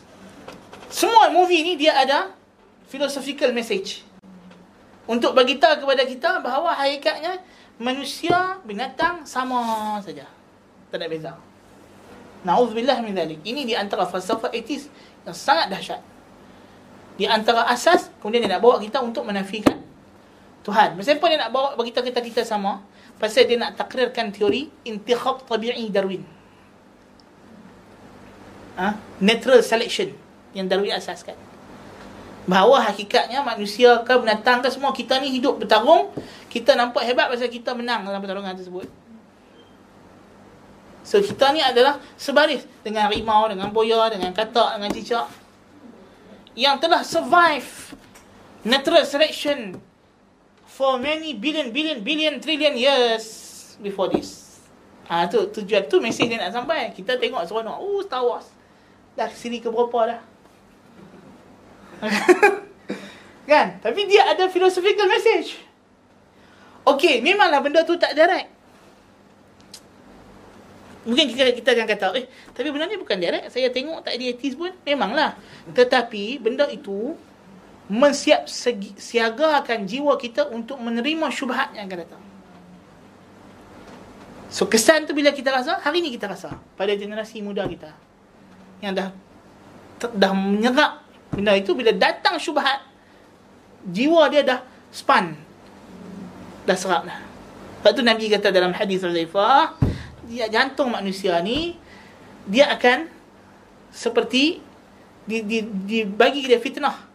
Kalau dia kena fitnah itu ujian itu sikit-sikit dia serap lama-lama dia akan jadi hitam legam. Kalau dia tolak fitnah tu daripada awal dia akan jadi putih bersih Ha, once dia dah dihitam legam, Nabi kata, dia akan jadi macam mangkuk terbalik. Ha, nasihat apa pun dah tak boleh. Dan kotoran di dalam dia, hang tak nak buang lah. Pasal dia duduk terengkuk gitu. Ha, nak buang kotoran tak boleh. Kotoran di dalam, dia duduk tengkuk. Ha, nak tuang ayat cuci pun tak boleh. Dia duduk tengkuk. Tak boleh buat apa. Kalkuzil mujakhiyah. Dia akan jadi aswa dan mirbad dan hitam legam. Kalkuzil mujakhiyah. Macam cawan terbalik. Hitam lah, hitam legam terbalik pula cawan tu. Na'udzubillah min dhalik. Itu bahaya. Ah, itu bahaya. Dan kata fa in ushribaha kalau dia dia telan dia dia dia minum syubhat syubhat yang sampai nukita fihi nuktatun sauda akan titik pada satu titik hitam. Ha, itu yang orang kafir nak buat tu sebenarnya. Ha, ini baru kons- teori konspirasi yang betul. Ini bukan konspirasi. Ini memang realiti. Ada. Ha, ini orang Kristian, orang kafir dia tahu di sana memang ada usaha untuk konspirasi setan Yahudi. Tapi apa yang dia ni buat untuk menyesatkan manusia? Adakah Kristian nak mengaku kata Yahudi menyesatkan agama dia? Takkan kot. Kalau dia mengaku kata, ya memang Yahudi nak menyesatkan manusia. Apa Yahudi buat? Yahudi rosakkan agama manusia. So agama rosak? Eh, ada ada kata agama aku betul. Kan? Dia takkan mengaku agama dia. Syiah nak mengaku kata Yahudi rosakkan agama dia. Tak ah. Tapi realiti bahawa hari ini Yahudi merosakkan bangsa manusia, nampak jelas lah. So, golongan ini terpaksa mencari bidang lain untuk mereka tampukkan kesalahan tersebut. So, masa satu golongan kata, ah Yahudi apa? Apa yang dia buat untuk rosak manusia kalau betul ada? Vaksin. Dia kata. Hak ni kata apa? WHO. Kan? Yang kau ni kata sekian-sekian. Padahal kita kata Tuhan dah abang jelas dah. Walan tarda anka al-yahud walan nasara hatta tattabi'a millatahum. Sebab tu kita tengok geng teori konspirasi ni, agama ni pun har, habu biru, cacang berba. Akidah tak betul pun. Kan? Tak kena wahala pun. Kan? Ana bisa sembang dengan satu ulama besar teori konspirasi di Malaysia ni. Kan? Dia kata bid'ah yang paling besar sekali ialah mengatakan bumi ni spira. Nas'alullah al-afiyah. Kalaulah bid'ah yang paling besar bumi ni sfera, maknanya sia-sia kita duduk mengaji akidah semua. Baik kita buka kelas astronomi. Baik kita mengaji fizik. Wallahi azim Allah tak tanya kita bentuk bumi ni macam mana. Allah tak tak, tak ada soalan malaikat. Ma syaklul ard. Allah azim. Tak ada dalam mana hadis. Malaikat aku buat tanya apa bentuk bumi. Lepas tu Tuhan pun tak cerita pun. Tuhan suruh kita kaji sendiri. Tuhan tak habaq pun bumi bentuk apa. Pasal bukan itu tujuan Tuhan turun dengan Quran. Quran diturunkan untuk cara macam mana kita sepatutnya hidup atas muka bumi ini. Dan apa yang kita kena buat atas muka bumi ini. Bukan cerita, tak kira lah bentuk bumi itu macam mana pun. Kut mana pun. Cerita dia hang kena jadi hamba Allah atas muka bumi. So itu poin Quran. Atau Quran tak layan cerita bentuk muka bumi ini. Nah, Quran hanya cerita tentang alam apa yang memberi benefit kepada akhirat saja. Yang ada kaitan direct dengan amal akhirat kita yang boleh membimbing kita kepada Allah Ta'ala. Benda yang kita tak boleh nak kaji, secara fizikal, Tuhan tak jadikan dia sebagai dalil. Pasal nak tahu bentuk bumi, sama ada kita kena teropong tengok bayang-bayang bumi di, di di bulan, atau kita nak kena pergi ke asal, asal lepas. Benda ni benda yang sukar, bukan semua orang boleh buat. Eh, Tuhan tak jadikan itu sebagai dalil dia. Tuhan jadikan dalil benda yang orang boleh tengok serta mata. Afala yang zuruna ilal ibili kaifa khuliqat. Tengok ada unta macam mana dicipta. Tak ada masalah. Buka tiket online, tempah zoo negara, pergi tengok unta. Di sebelah panda je. Bayar RM2 boleh bagi makan roti. Kan? Tak susah. Kan? Bukan nak kena tol pun zoo negara kalau ikut daripada rumah saya. Naik MRR tu straight sampai tak, tak kena tol. kan? Lepas tu kalau tempah online, tiket lagi murah. Kan? Daripada beli dekat kaunter dia. Kan? Ha, jalan sampai dekat unta betul boleh tengok panda duduk dalam ekon. kan? Semua tu ayat-ayat Allah Taala belaka. Kan? Tu Tuhan suruh tengok binatang sebab senang. Suruh tengok binatang ternakan yang kita sembelih korban tiap tahun. Lembu, ayam, itik yang kita makan tiap hari. Wa ila samai kaifa rufi'at? Langit, mesti semua orang nampak langit. Mana orang tak nampak langit? Semua orang tengok langit. Wa ilal jibali kaifa nusibat? Gunung ganang bukit semua tempat ada gunung ganang bukit. Ha kan? Wa ilal ardi kaifa sutihat? Tanah.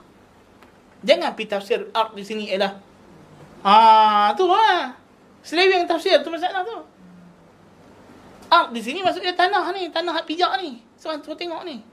Macam mana hang boleh pijak tanah ni? Siapa bagi hang boleh pijak tanah ni? Ah, itu maksud ayat tu. Dia pergi tafsir Oh tengok pihak bumi Salah lah Bumi dengan makna Kalimah ard Dalam Al-Quran Banyak benda Sebab tu anak-anak dia panggil Aradah Kalimah ardun asalnya Lantai Apa yang kita pijak di kaki kita itu makna ard. Ha. Lantai ini pun dipanggil ard juga walaupun kita di atas tingkat dua. Ini dipanggil lantai juga. Ardun. Kan? Ha. Sebab tu majoriti fuqaha kata, boleh semayang atas kapal terbang. Pasal bila kita kata sujud itu syaratnya masih sujud di atas ard. So lantai kapal terbang tu ard. Tak. kita bukan sujud atas angin. kan? Ha. Tu poinnya. Jangan jangan jangan tu tu kita kata Quran kena faham dengan bahasa Arab, uslub Arab yang Arab zaman dia turun faham. Jangan pergi faham Quran dengan bahasa saintifik, istilah saintifik dah. Ha, sebab bahasa Arab pun dia ada bahasa yang telah diterjemahkan untuk dia terjemahkan istilah saintifik masalahnya. So dia terjemahkan dengan bahasa kalimah yang paling dekat dengan istilah tersebut. Itu saja. Tapi bukan itu maksud totalinya. Ha, itu bahaya kalau orang yang buat tafsir Quran dengan teori-teori sains dengan istilah sains. Tak boleh. Tapi dengan fakta sains, ya. Yang kita nampak semua. Mudah-mudahan hanya masa lebih dah. Jadi kita berhenti dekat ini insya-Allah. Qul qali hadha wa astaghfirullah al-azim li wa lakum. Subhanakallahumma bihamdika asyhadu an la ilaha illa anta astaghfiruka wa atubu ilaik. Assalamualaikum warahmatullahi wabarakatuh.